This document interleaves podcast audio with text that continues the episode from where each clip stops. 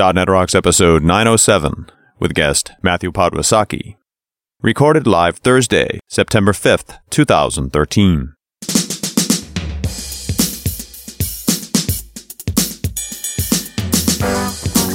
This episode is brought to you by Telerik, offering the best in developer tools and support. Online at telerik dot com. And by Windows Azure, who wants you as an M S D N subscriber to activate your free Windows Azure credits and start building your own dev test environment in the cloud. Activate before September thirtieth for a chance to win a twenty thirteen Aston Martin V eight Vantage sports car. Go to dot net rocks dot com slash Azure to enter and win. And now, here are Carl and Richard. Thank you very much. Welcome back to .dot net Rocks. Carl and Richard. Man, it feels like forever since we've been back in the studio. Well, yeah, because the last round of recording we did, we did at that conference. Yeah, that was a while ago. And we did a lot of shows there, including number nine hundred. That was pretty good, yeah. I, I still, we I feel like we need to work on our live uh, sound a little bit. Yeah. So we're going to work on that, folks. I, I was listening to that show, and sometimes it sounded a little wonky. Um, we're we're going to work on that. It's I always promise. A challenge to make, you know, because we don't always have control over the gear either. Right. Right. Yeah. So maybe that's what we need to do is is bring some more gear with us. Bring and, some large diaphragm mics. Like, go yeah, for it. Exactly. Yeah. Okay. I think we should. All right. All right. I like that idea. It'll be fun. Well, anyway, more to come. Better Know Framework coming up. All right. What do you got? Well, a few days ago, um, well, a couple of weeks ago now from this recording, but. Uh, from when this comes out, but you know, on September third, uh, Scott Guthrie posted uh, a blog post about new developments in Windows Azure. So just in case you missed it, go to tinyurl dot com slash Azure oh nine oh three thirteen. And uh, some great updates to Windows Azure were announced. New capabilities include dedicated cache service, the pre- announcing the preview of our new distributed, dedicated, high-performance cache service. He details it in the blog post. Also, autoscale, schedule-based autoscaling for websites and virtual machines, and richer autoscale history logs. In the world of websites, new web server logging support to save H T T P logs to storage accounts. So that's nice. Mm-hmm. In operations logs, new filtering options on top of operations logs. So you can read all about it if you missed it at tinyurl dot com slash Azure oh nine oh three thirteen. This is really where everybody's going, and uh, uh, there's just so much great new stuff coming out of Azure all the time. Well, and, and in schedule-based uh, scaling is pretty cool because it just sort of circumvents the whole issue of how do you detect that you need to scale, da da da da da. It's just like, right. You know what?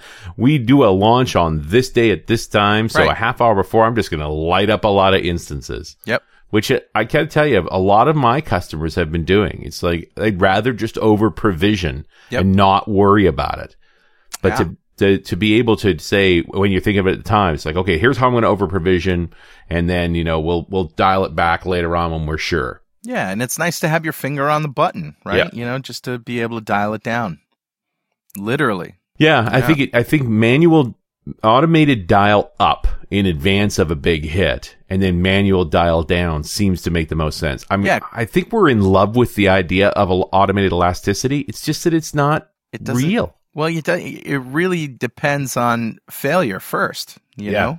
You, you, you have, have to be in trouble. Yeah. And so why even like go that. there? Why not just get ahead of it? I'm with you. And it's just not enough money. Have you noticed that all the cloud rates are dropping? Like, it's it's crazy cheap. It's a race to the bottom, definitely. Yeah, without I, a doubt. I hope they can uh, withstand that. Well, sure they can, but... I know, guess we'll see. We'll see. Yeah. All right, man. What do you got? Who's talking to us? Hey, I grabbed a comment off of show eight ninety-three. And that's the one we did with Scott Stanfield talking about Node. Yep. Although this is not a real Node point per se, but it was a really interesting point that John made where he says about the discussion about constantly changing libraries.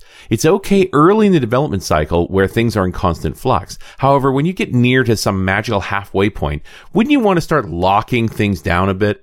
Hmm. At the point at which test automation is firming up and people's expectations are as well, a weird bug that gets introduced because some random dev working on a dependent library makes a tweak to that library would be difficult to track down in your own code. Or worse, if the bug is introduced very near to deployment and no one notices. This is where configuration management comes into play, and everyone needs to focus on the final release with a careful eye on the changes. Or do you think this is too, quote, old school? Hmm. And, I, you know, I, I realize John's poking fun at us, too, because we've had a lot of conversations lately about configuration management with continuous deployment. Right. It's just that whole mentality. I think there is clearly an arc of experimentation. But at some point, you get to a place, like you said, sort of the halfway point where it's like, okay, you know, experimenting's over. The spikes have been taken. Now it's time to say, this is what we're going to build the first version on. Yeah. You don't get to change these versions until we get something out the door to the customer, and then we'll talk about, do we change these versions again? Right, right. It, it is really interesting to think about how that coalescing happens. We don't talk about it. We we tend to talk about development as this continuous stream, and it just isn't. Certainly. And I, and I think it applies nicely to what we're talking about today, too, with these sort of innovative ways of doing coding and deciding when does this make sense for what you want to do and how do you commit to it. Yeah, absolutely. Let's uh, let's see what happens. Yeah, and then, John, don't think I didn't notice that your icon is a T R S eighty Model one. It's not the only reason I selected your comment, but it didn't hurt. Thank you, Siri. .NET Rocks mug is on its way to you. And if you'd like a .NET Rocks mug, write a comment on the website at dot net rocks dot com or on any of our mobile apps. We've got them for Windows eight, Windows Phone seven and eight, iOS, and Android. And those great apps were built by Diatom Enterprises, who'd love to build you an app. Just go to diatom enterprises dot com. Hey, man, speaking of T R S eighty Model ones, Richard, I ran out of CompuServe Snap Packs. You got any hanging around? Because I really want to explore Plus World. Jeez. Snap Packs? You remember those? Hey, nineteen ninety-two called. They want your C D back. nineteen ninety-two. How about, yeah, how about eighty-nine? Oh, man. ninety. That's a long time ago. We're getting old. Getting old. All right, anyway. Before we go any further, I need to tell you that Pluralsight provides comprehensive developer training online, hundreds of hardcore developer training courses authored by industry experts. They're releasing over thirty new courses every month and offer a free ten-day trial, giving you two hundred minutes of access. A totally wide range of developer courses, including iOS, Java, Android, web development, pretty much anything you can think of on the Microsoft stack, including the .NET Reactive Extensions framework. Try Pluralsight today. Subscription plans start at just twenty-nine dollars a month. And with that, let us welcome back to the show Matthew Podwysocki. He's a software developer and reactive pusher at Microsoft. He currently works with the Reactive Extensions developer team, focusing on all versions of the Rx extensions for .NET, C plus plus, JavaScript, Python, and Ruby. He's the primary author of the Reactive Extensions for JavaScript, as well as other flavors such as Ruby. He's a fan of open source software and has worked closely with Microsoft Open Tech as he pushed the initiative to open source the Reactive Extensions and helped such efforts to get Node.js fully supported on Windows. He's a conference organizer, frequent speaker at conferences, and co-host of JSConf Live podcast and Robots Weekly videocast. Welcome back, Matt. Thank you. Thanks for having me. It's uh, it's been a while, hasn't it? Well, it's uh, been that long. I think yeah. The last time we talked was on uh, the Reactive Extensions for JavaScript, I believe. Yeah. And yeah, certainly the, the landscape has has changed quite a bit since then, actually. And it's it's it's interesting that uh, in the earlier comment that you brought up, uh, Node and and how much they break things. It, it's been fairly interesting as I've been a part of the, the Node community for a while now. Gosh, since the zero point two days when you could barely get it to compile on Windows yeah. uh, through Cygwin. And and it's interesting seeing the lessons they learned. For example, whether they pull, uh, they had the idea of putting in promises Uh, as a way of doing uh, callback management. Then they decided to yank that out and said, no, no, no, what we really want are callbacks with an error style first. And then they had to, to learn about streams, so they had streams one iteration, which was up till about zero point eight. Uh, was, and then they had uh, streams two, which was like, oh, well, maybe it wasn't the right idea of what we were doing. Uh, with uh, uh, with the pull versus push model. So in the previous versions, they were very much a push model. You subscribe to the data event, you get data pushed at you until the end event. Right. In Streams two, you have this whole idea of a readable event, and you keep reading until it's null. And then in Streams three, they're revisiting that for zero point one two. So it's it's still in a in a constant state of flux, and what you're going to find is some fragmentation as to which Streams library supports which which versions. And if we could just back up a little bit, I know we don't like to, you know, go back all the way to basics, but it's a good good idea to sort of give the elevator speech about the reactive extensions, just for those who are listening. Uh, oh, sure. Curiosity. Absolutely.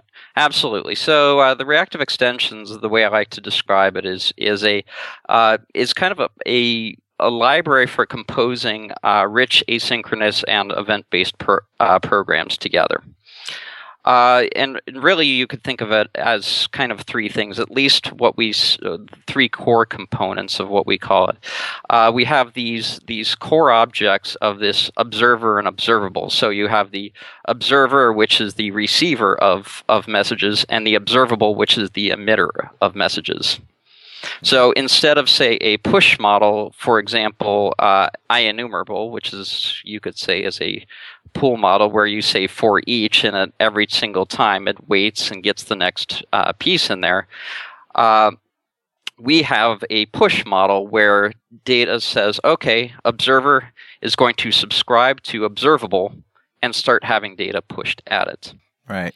So we have that core part. And then we have... Uh, useful things on top of that uh, in in terms of link operators. So you could uh, you could do a select to uh, project a new value. You can f- uh, filter using where. You can group by. You can uh, uh, take until. You can skip. You can uh, aggregate. You can do any number of things uh, that you can do on the uh, link to objects version that you can to what we called reactive extensions at the very early uh, days was linked to events.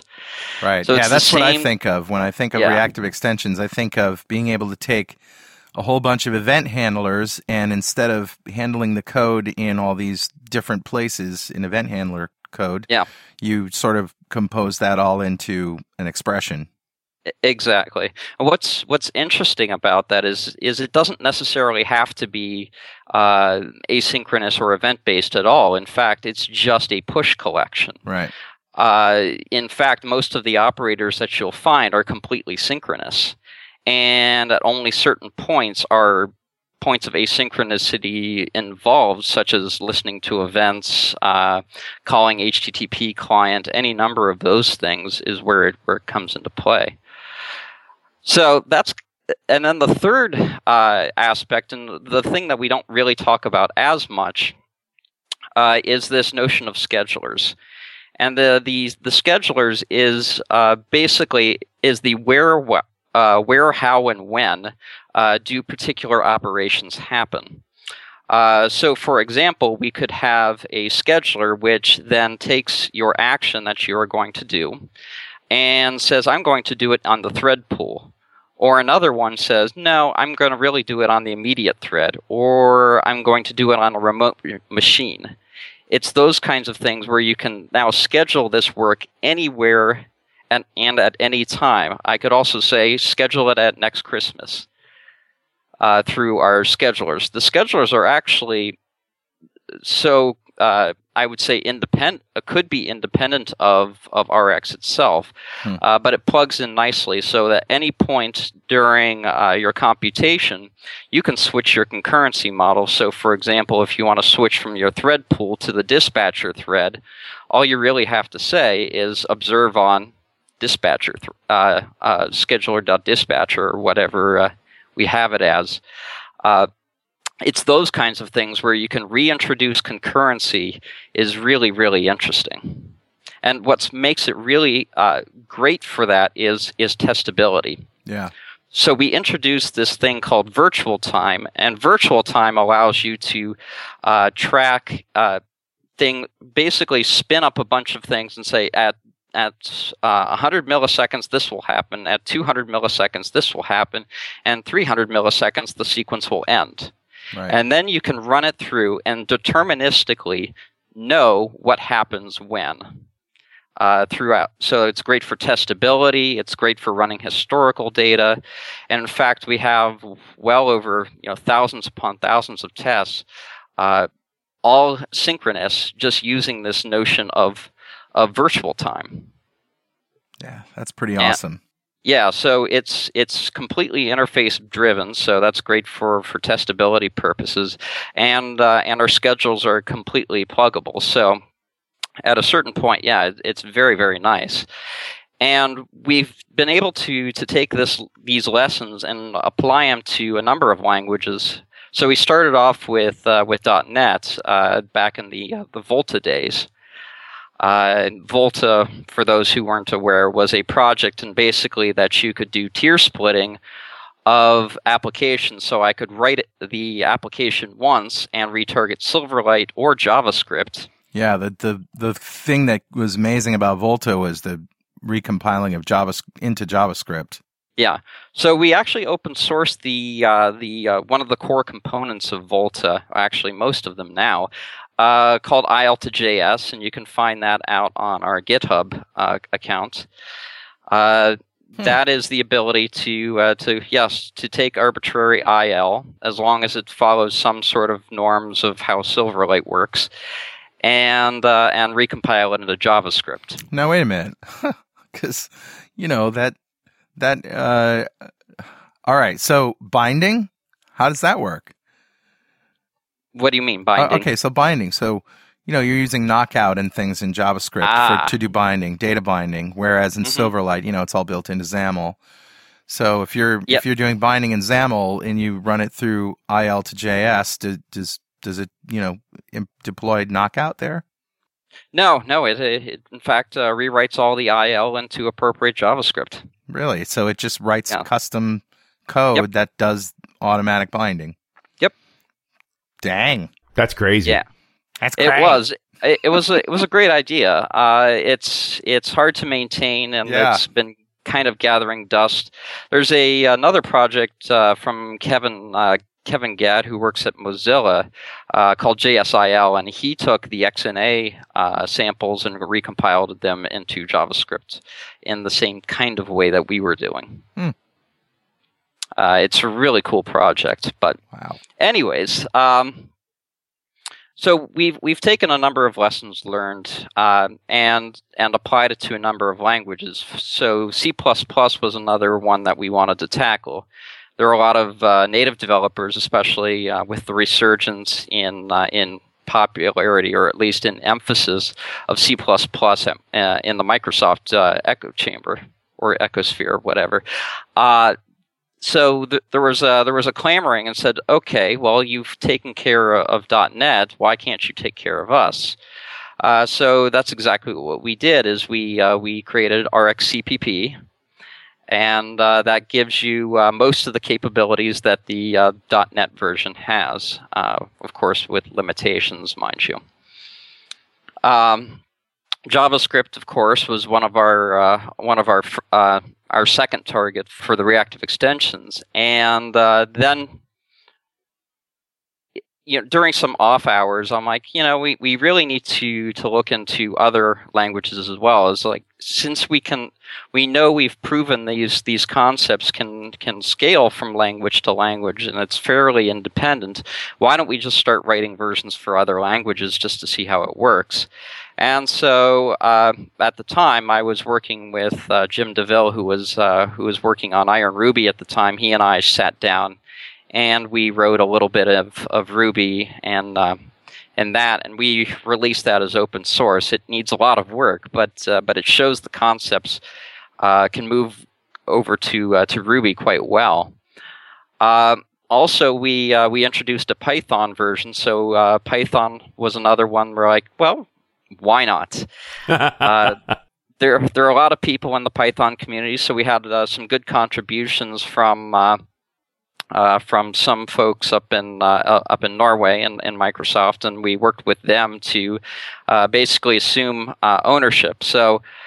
Uh, back in November of uh, of last year, I. Uh, Uh, I led the initiative and uh, worked closely with M S OpenTech and Eric Meyer uh, to open source uh, the reactive extensions. So literally everything that we had done, uh, both with uh, .NET, C plus plus, and, and JavaScript.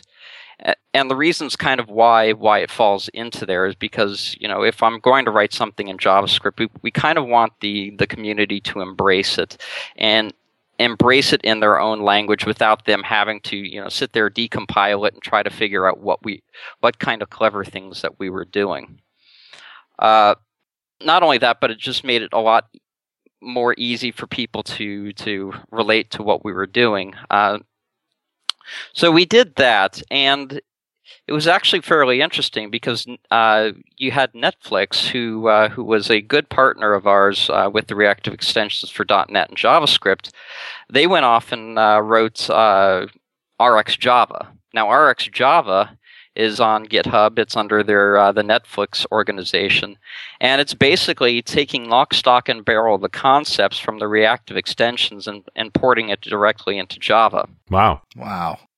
And what's what's neat about that is so they're they're taking all the Java-isms, which is which is fine and dandy, and not only that, but they are also uh, doing adapters for all the other uh, J V M languages, so that it feels natural to use it not only in, in Java, but also in Scala and Clojure and uh, any other language in, in the J V M. So kind of mapping how functions kind of map from one thing to another, since Java uh, earlier versions didn't have such things as, as first-class functions. Hmm.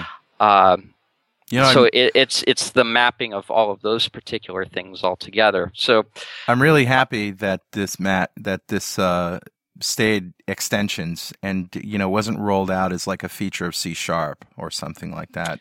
Were there any discussions inside Microsoft about, you know, how it would be presented? Well, uh, yeah, I mean, there there are a number of efforts. I mean, as you can remember, going back to the uh, the grand old days of dot net four with uh, with the focus on concurrency, mm. uh, you had the T P L, you had P-Link, right. and all of, and none of those were necessarily shipping out of the box. But we were kind of evolving at such a fast pace that uh, that it was hard for us to really work with the, uh, the the B C L team directly on, on getting adoption on it. Uh, there, so what was what was nice is the fact that we could set our own shipping schedule, as it were. Uh, did it hurt adoption? Maybe, uh, but if you look at the phone, you look at uh, all the other places uh, that we've delivered. Uh, uh, Uh, the reactive extensions for, you know, whether it's uh, Windows Phone, uh, Windows Phone, whether it's uh, we had a port for X N A, we had pretty much ports for everything. Yeah, and and that was that was kind of our key win, because it's uh, just was, a it's a really cool idea that's plumbing, and it's right. just basic stuff, but just really intelligently yeah. applied. Yeah, brilliant. Yeah, what's what's great about this is there's kind of been this this uh, resurgence around reactive programming as a whole. Uh, it's it's fairly interesting to actually watch this. As uh, I, I I wouldn't say that we were were certainly the first, but uh, uh, there are there have been a lot of languages that are trying to adopt this functional reactive uh, programming style. So you have the Elm language, which uh, which is a JavaScript uh, language that compiles to JavaScript to be kind of first-class events and uh, and full functional reactive programming. It kind of very much looks Haskell-ish. Uh, you have Flapjax, which is uh, another library that was was doing that, and then you had us and. Uh, And it's it's kind of starting to take a, on a life of its own. You have uh, projects like React from uh, from Facebook, uh, RxJava, and everything else. So what was fascinating was was uh, a couple of months ago, Bruce Eckel, uh, who's a uh, pretty famous guy uh, in programming, and the creator of Akka, both uh, uh, published this uh, reactive manifesto, and. Uh, This manifesto is kind of a, uh, I, I don't know, just uh, kind of a d- definition of what exactly reactive uh, programming is or reactive programs are, uh, you know, must be in order to be called reactive. So they must be able to react to events. So they're very event-driven. Uh, react to loads, so you can uh, f- uh, focus on scalability, meaning I can span out. Uh, react to failure. Uh, obviously, you can retry, do any number of of, of things, or or uh, on-air resume next, whichever you t- you'd feel like doing. Uh, and react to users. So combine the above traits for a really rich interactive, uh, uh, kind of a really rich and reactive uh, user interface. So all of those kinds of things are are are uh, are are popping right now. And what's really great is is uh, we've gone even further with uh, Martin Odersky, Eric Meyer, and Roland Kuhn uh, from. have gone through Coursera, so they are going to be teaching uh, this fall a course on reactive programming uh, through Coursera, and it should be pretty awesome. And Eric is uh, is promising that if you're in the, the Bay Area, uh, that uh, you can come and learn personally from him, or uh, uh, or perhaps through Facebook, something like that. Wow! So yeah, so it's it's all really really cool stuff. But I mean, the world of concurrency is is it is in itself a fairly interesting thing right now. Uh, the, for example, the reactive extensions for, for JavaScript, at least for me, are are still evolving. So maybe the .NET stuff, I think we're we're largely at a pretty comfortable spot right now in version two point one with all a lot of the changes that uh, that Bart did uh, uh, a while ago in terms of performance and so forth. And I think we're we're pretty good at the, Uh, about that. There are a few things that we, you know, we're looking at in, in terms of the future, such as uh, pause and resume semantics. Uh, for example, if your observer gets overloaded, how do you tell the observable to sl- slow down or stop, and then how do you get it to resume? Uh, that's when you're dealing with, you know, really high load, complex event processing systems without having to just call buffer and then just get an array. Is how do you really at, at, at a deep level solve some of those issues. Uh, but in JavaScript, uh, new libraries seem to come out day in and day out. It's really hard to stay on top of it all. Uh, and and obviously, we're we're trying to get that to a point where you can use uh, where uh, it's it's perfectly good to use uh, RxJS in uh, in your Node application. It works just great in there. It works in uh, in your uh, Uh, Windows uh, Win.js project. It works on your Node project. It works on your regular web project. Hmm. And we have some really nice extensions to jQuery, to the D O M, to any number of things that you might want to, to do. And not only that, but we're we're focusing a lot on perf and and uh, and those sorts of things as well, as how can we eke the most out of JavaScript, because it's such a flexible language. Is uh, every single little line counts. I just like the idea that we're bringing Link to all these languages. Yeah, and in fact, uh, yeah, as part of the uh, the open source effort, uh, we we released the uh, the interactive ex- extensions as well. So, if you're not familiar with that, the interactive extensions was uh, uh, was basically t- us taking up part of uh, part of the pieces from. Uh, uh, from uh, what we did in the reactive extensions and applying them to IEnumerable. And uh, so, for example, we can now do buffering, we can do uh, uh, memoization, um, this concept of, of publish, which means you share an underlying subscription, meaning that all of your side effects are basically cached uh as a whole. So there are a number of, of operators, and we have that full implementations for uh, for uh, for C plus plus, uh, for JavaScript, and for um, uh, and for .NET. And not only that, but we actually went a step further than that and actually opened uh, open sourced uh, Link to Objects itself.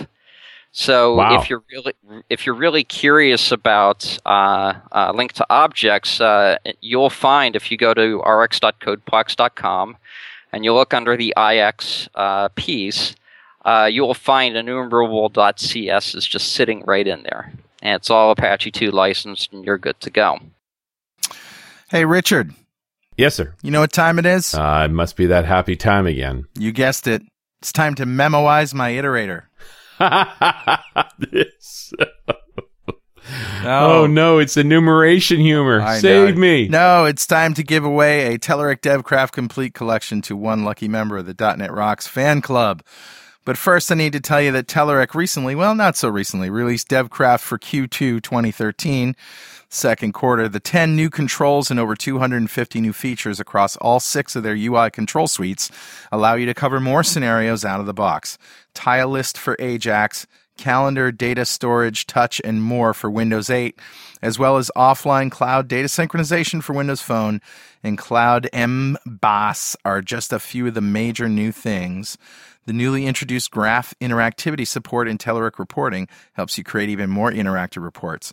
Just Code's new integration with Just Decompile allows you to debug third-party libraries without having the source code available. Check it out at telerik dot com. Don't forget to thank them for supporting .dot net Rocks. For sure. So who's our winner, buddy? Our winner is Scott Wood. Congratulations, Scott. Golf clap for you, sir. Got my clapper today. Oh, you got the clappers. Yeah, the clappers got, are bad. I, I found one of them anyway. There you go. And, of course, we give away C Ds now because uh, we have two to pick from. Not only do we have Franklin Brothers' Lifeboat to Nowhere, but uh, my new C D, Been a While, that uh, just came out. So I'm going to give away a Been a While C D, and uh, today's winner is Herbert Shaw. Ah, congratulations, Herbert. Yep. He definitely got the better deal. No, I'm just kidding. just, just kidding. If you don't know what we're talking about, go to dot net rocks dot com, click on the big Get Free Stuff button, and join the fan club. We have thousands of members. Every show we give away a Telerik DevCraft Complete Collection, which is everything they do in one box. Yeah. Yeah. And every December, we give away five thousand dollars worth of technology to one lucky member of the .dot net Rocks. You know, before club. we talk about the five grand, we should talk about another giveaway that Microsoft's doing. That's right. Lawrence mentioned this at the beginning of the show. This is the uh, just for M S D N subscribers. They already have Azure credits. So we want them to go and activate your Azure credits, take it for a spin. And if you go to dot net rocks dot com slash Azure and activate through that, you could win an Aston Martin V eight. And we're not talking about a model. We're not talking about road control. We're talking about the actual car. Yeah, twenty thirteen. So you go to dot net rocks dot com slash Azure. You activate the M S D N credits you already have. You get them every month. And believe me, if you've got a, a universal subscription, like that's one hundred fifty dollars a month. It's hard to spend it. Yeah, it is. It's, you can do a lot with that. But if you get that done before September thirtieth, you're automatically into the sweepstakes. You could win yourself a car. And we ought to say that it's for the dev yeah, test. You know, there's a bunch of things you can do with it, but they there's really are intending it if you want to do testing with it. We've done a couple of shows on this subject. It's very cool. Yeah. But I do want to talk about the five grand, too. Yeah. So we give away five thousand dollars worth of technology every December. We did last year to Rob Corbett. He got a, a developer machine. That's what he wanted. Richard spec'd it out. Yep. And touch uh, screen, yep. Connect, all the goodies.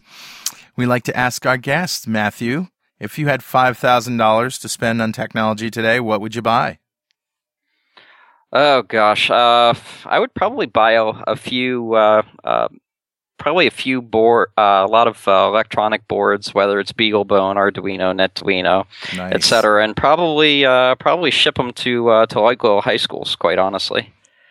Yeah, uh, that's great. It, it, Yeah, so one of the things that uh, that Chris talked about was was our involvement in Teals uh, and a few other uh, things like DigiGirls, and it was it was great to actually get up there and and demonstrate. Just you know, making a, an L E D blink on an Arduino is is still very very fascinating to girls. You know, in si- in sixth grade. uh, is that in you know in five lines of code that you can make make an L E D blink. They were really interested in three D printing as well, but the kind of the, the the sweetest payoff of it all was was this one girl, very shy, came up to us afterwards and was asking. She was like, "This is all really cool. How do I get started?" So what we did is we just gave her the uh, the programming Arduino uh, cookbook and said, "Here you go. Go to it." And And yeah, go for it. Uh, you know, buying a board is is not all that expensive. The uh, the software is free, um, and it's a cool and easy way to get started. I know uh, when I was a kid, I had uh, uh, the same kind of things, but it was more along the lines of chemistry sets and uh, R C cars and doing all those weird things. But if I had something like that, I'm sure I'd be uh, be much more of a mad scientist than I am now. But I do think Arduino is the chemistry set of the twenty-first century. Uh, yeah, I mean, any of those uh, those uh, those board sets. I mean, you're seeing, if you go on the Hacker News every other day, there's a new uh, board set uh, coming out. This sure. one has JavaScript on it. This one has uh, this lang- uh, you know .dot net on it. This one uh, this one does that. This one does this. It's really really cool. I'm just looking at the Femtoduino. Yeah, twenty bucks. Half an inch wide, about an inch long. Yeah. That I, is uh, small. Yeah, I backed uh, an RfDuino, uh, so it's really tiny and has R F, so it's all good. I'm, uh, I'd, I'd do the same with the Gadgeteer. I love the .dot net Gadgeteer platform.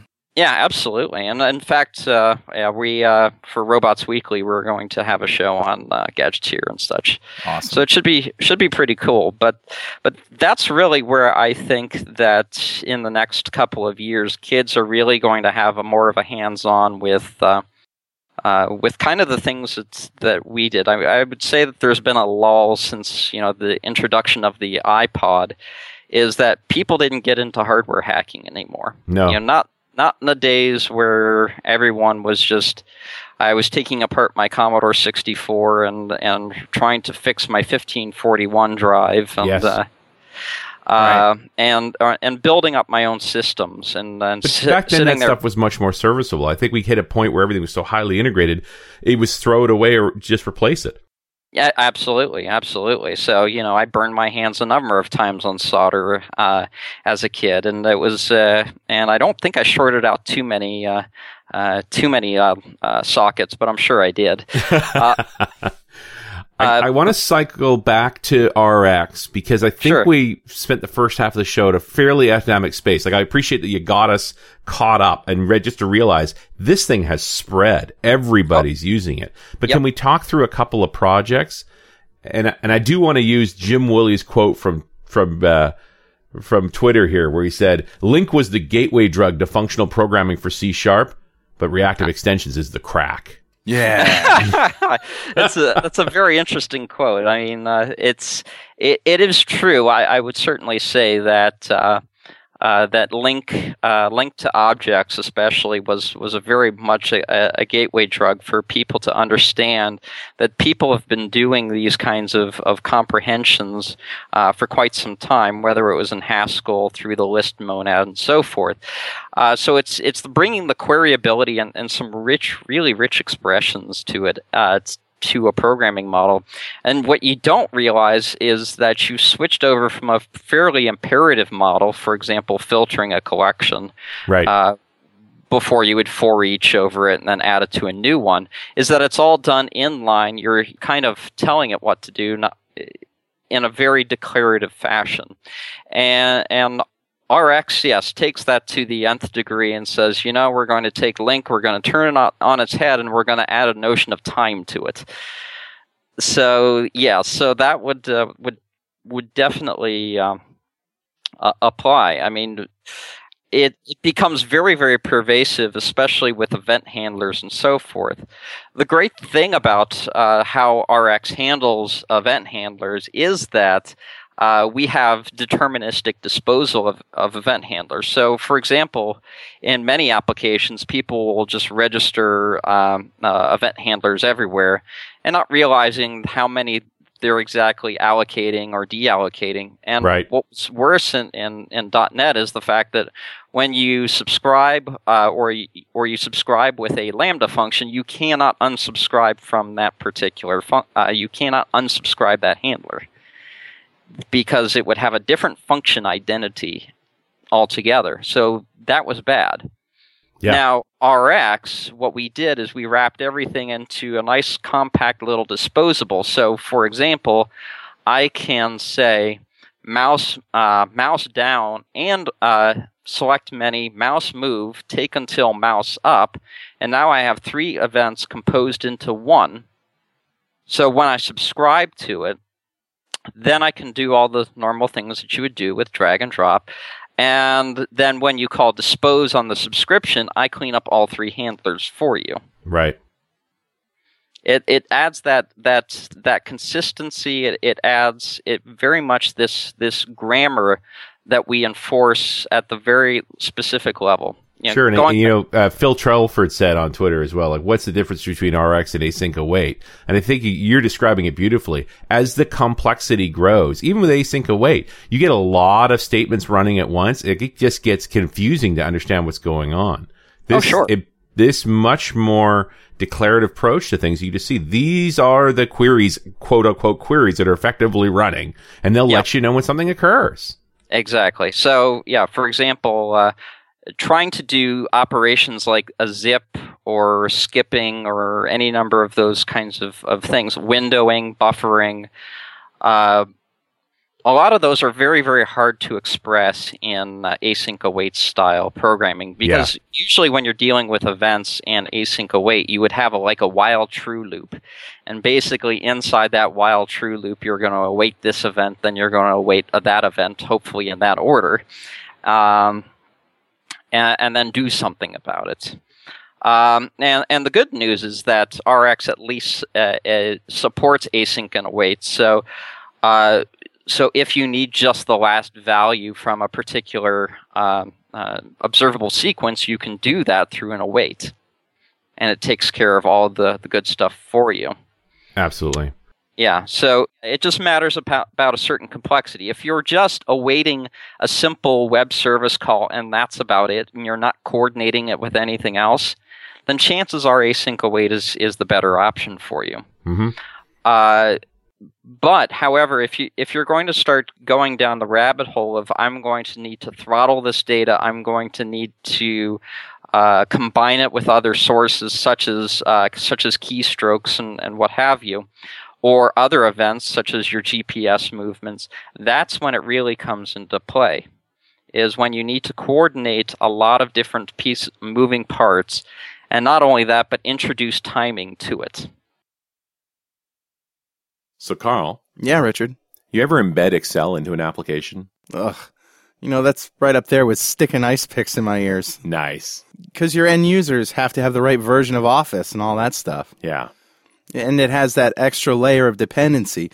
What I want is just a way to take all that Excel goodness and plop it right into my .NET application. Well, you reminded me of Farpoint Spread from the old days. Yeah, twenty years ago I used Farpoint Spread. But now, of course, it's Component one Spread dot net. And now, you know, they have this version that's both for A S P dot net and for Windows Forms in one package. Nice. Yeah, it's two different controls, obviously, but it's in one package, so... You bought one, you bought the other. Right. Spread dot net from Component one. Smarter components for smarter developers. Matt, can you tell me more about the what happened with Netflix? Maybe a case study? Is there a case study around it? I don't know if there's a necessarily a, a case study per se, um, but I do know that uh, they, they are actively using it uh, there. Uh, to, to quote... Uh, uh, Ben Christensen, who is the uh, the head of uh, of RxJava, or at least uh, b- been the majority of the speaker, he's uh, saying that uh, f- functional reactive programming with uh, R- RxJava has enabled developers to leverage server-side concurrency without typical thread safety and synchronization concerns. Uh, the A P I service layer implementation has control over all the concurrency primitives, which enables them to pursue performance improvements without fear of breaking client code. So this is so fundamental to their apps. Oh, absolutely. It's it's not only their apps, but it's their server infrastructure. Their server infrastructure. Yeah. yeah. So so you'll find that uh, that uh, yeah that Netflix is is not only using R X on the client, but they are also using R X on the server. Wow. Hmm. Yeah, and and the beauty of of at least uh, the R X models and what we're finding is is since it supports Link, uh, Link supports query expressions. Mm-hmm.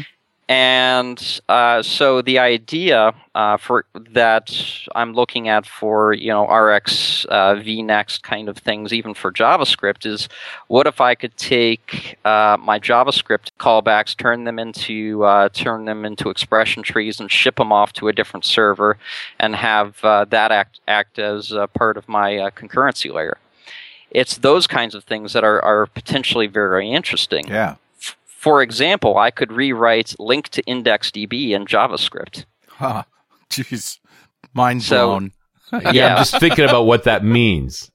Yeah. I mean, uh, link to MongoDB, or link to this, or link to that. Right. Uh, link to OData, all in uh, all in JavaScript. No magic strings required. Um, so it's it's all of those things, combine, uh, compiling it down to expression trees. I mean, it's it's really a fascinating time to to be around this this kind of stuff, because they are doing some really ingenious stuff. And we've had uh, quite a few uh, teams within Microsoft that I can't necessarily mention off the top of my head, but uh, that they're using it in pretty ingenious ways that even makes my mouth drop, and I wrote the darn thing. Huh. Uh, so... Every time I, I come up to a customer, my mind is always blown. It's just like, I had never thought of that. Right. That's really kind of cool. Right. And uh, for example, at N D C, uh, people were using uh, Rx to control a drone.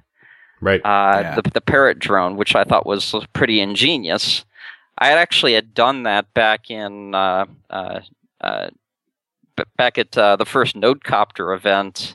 Uh, in Berlin last year, Chris Williams and I, we were working on it, and I got programmed the Konami code into um, into our drone using Rx to uh, uh, to uh, respond to the up, up, down, down, left, right, left, right, B A start, and then it would do a backflip. Wow. And uh, and yeah, and all with uh, very few lines of code to do that. Nice. And handling all the concurrency and all of that. So these guys took that to the next level, and uh, I was like, wow. Wow, indeed. It just sort of turns this model on. It, it, if it's the same effect you have a functional program. This is a different way to think about solving the problem. Sure, absolutely. And, and it, certainly it's not the only way, uh, but... But it's it's one that, that interests me a lot. Now, for example, Clojure went off and uh, recently did core.async, in which they are using more of the Go style of concurrency using uh, using channels.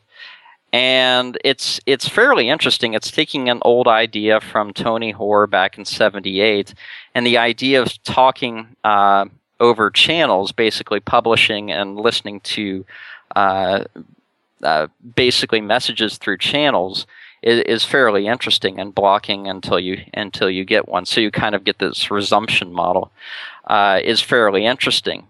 But what's cool about that is the fact that you can build on Rx on top of that too. Sure. Yeah, no, that's very that's really interesting. Yeah.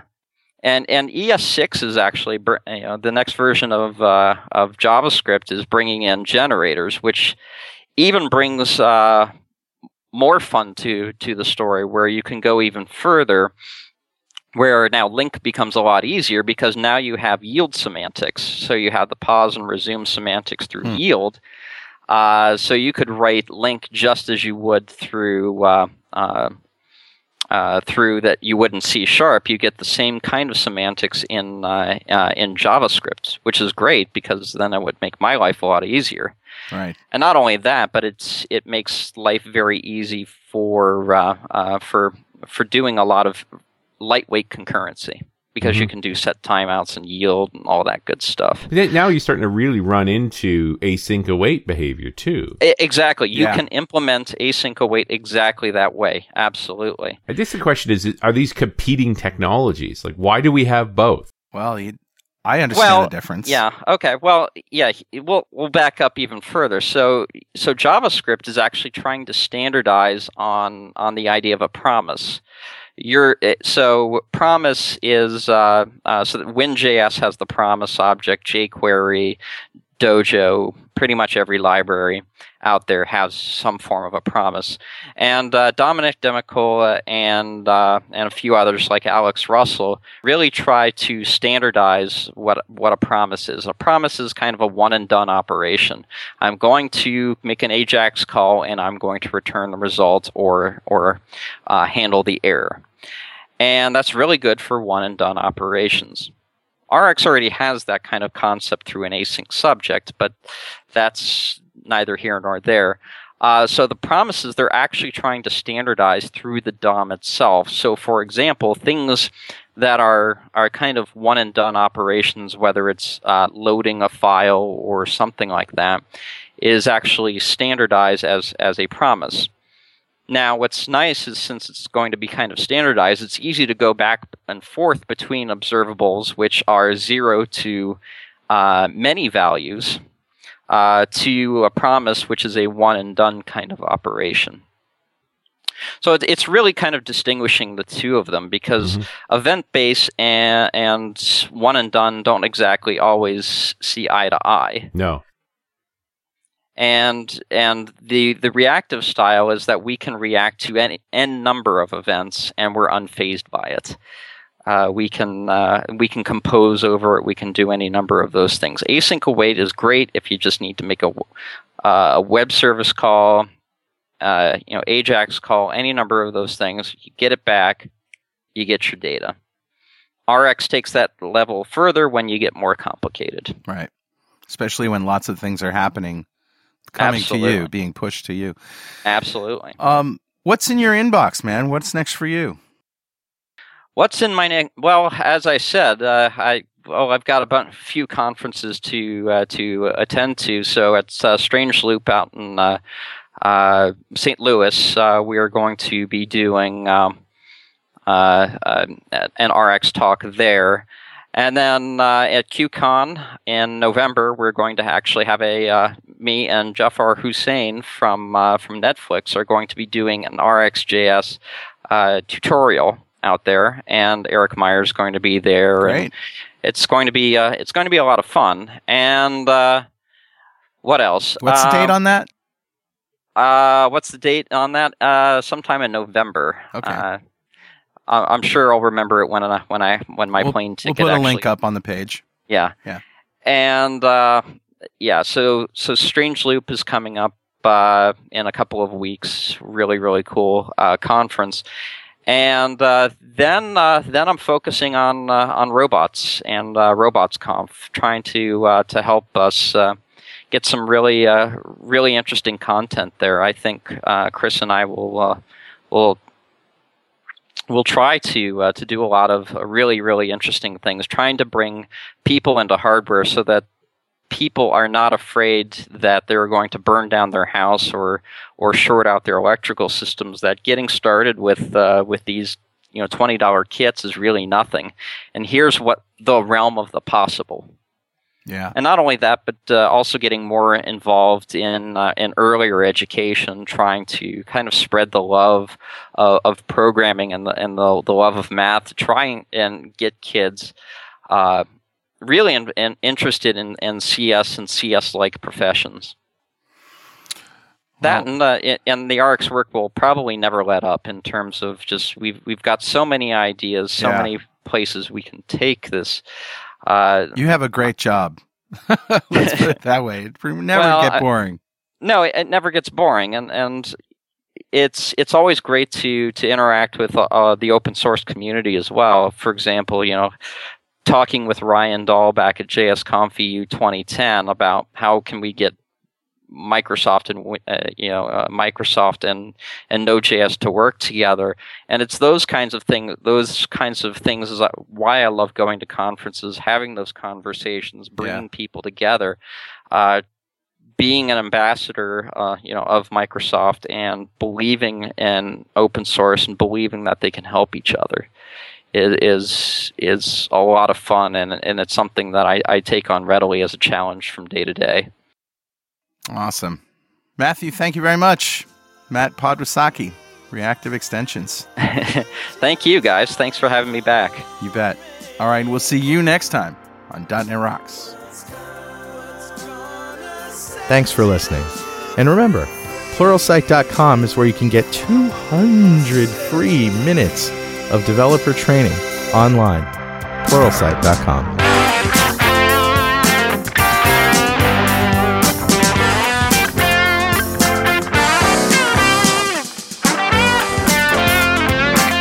.dot net Rocks is recorded and produced by P W A P Productions, providing professional audio, audio mastering, video, post-production, and podcasting services. Online at w w w dot p w o p dot com. .dot net Rocks is a production of Franklin's Net, training developers to work smarter and offering custom on-site classes in Microsoft development technology with expert developers. Online at w w w dot franklins dot net. For more .dot net Rocks episodes and to subscribe to the podcast feeds, go to our website at w w w dot dot net rocks dot com. Got transmitted banned by the F C C. Yes, I'm a dog.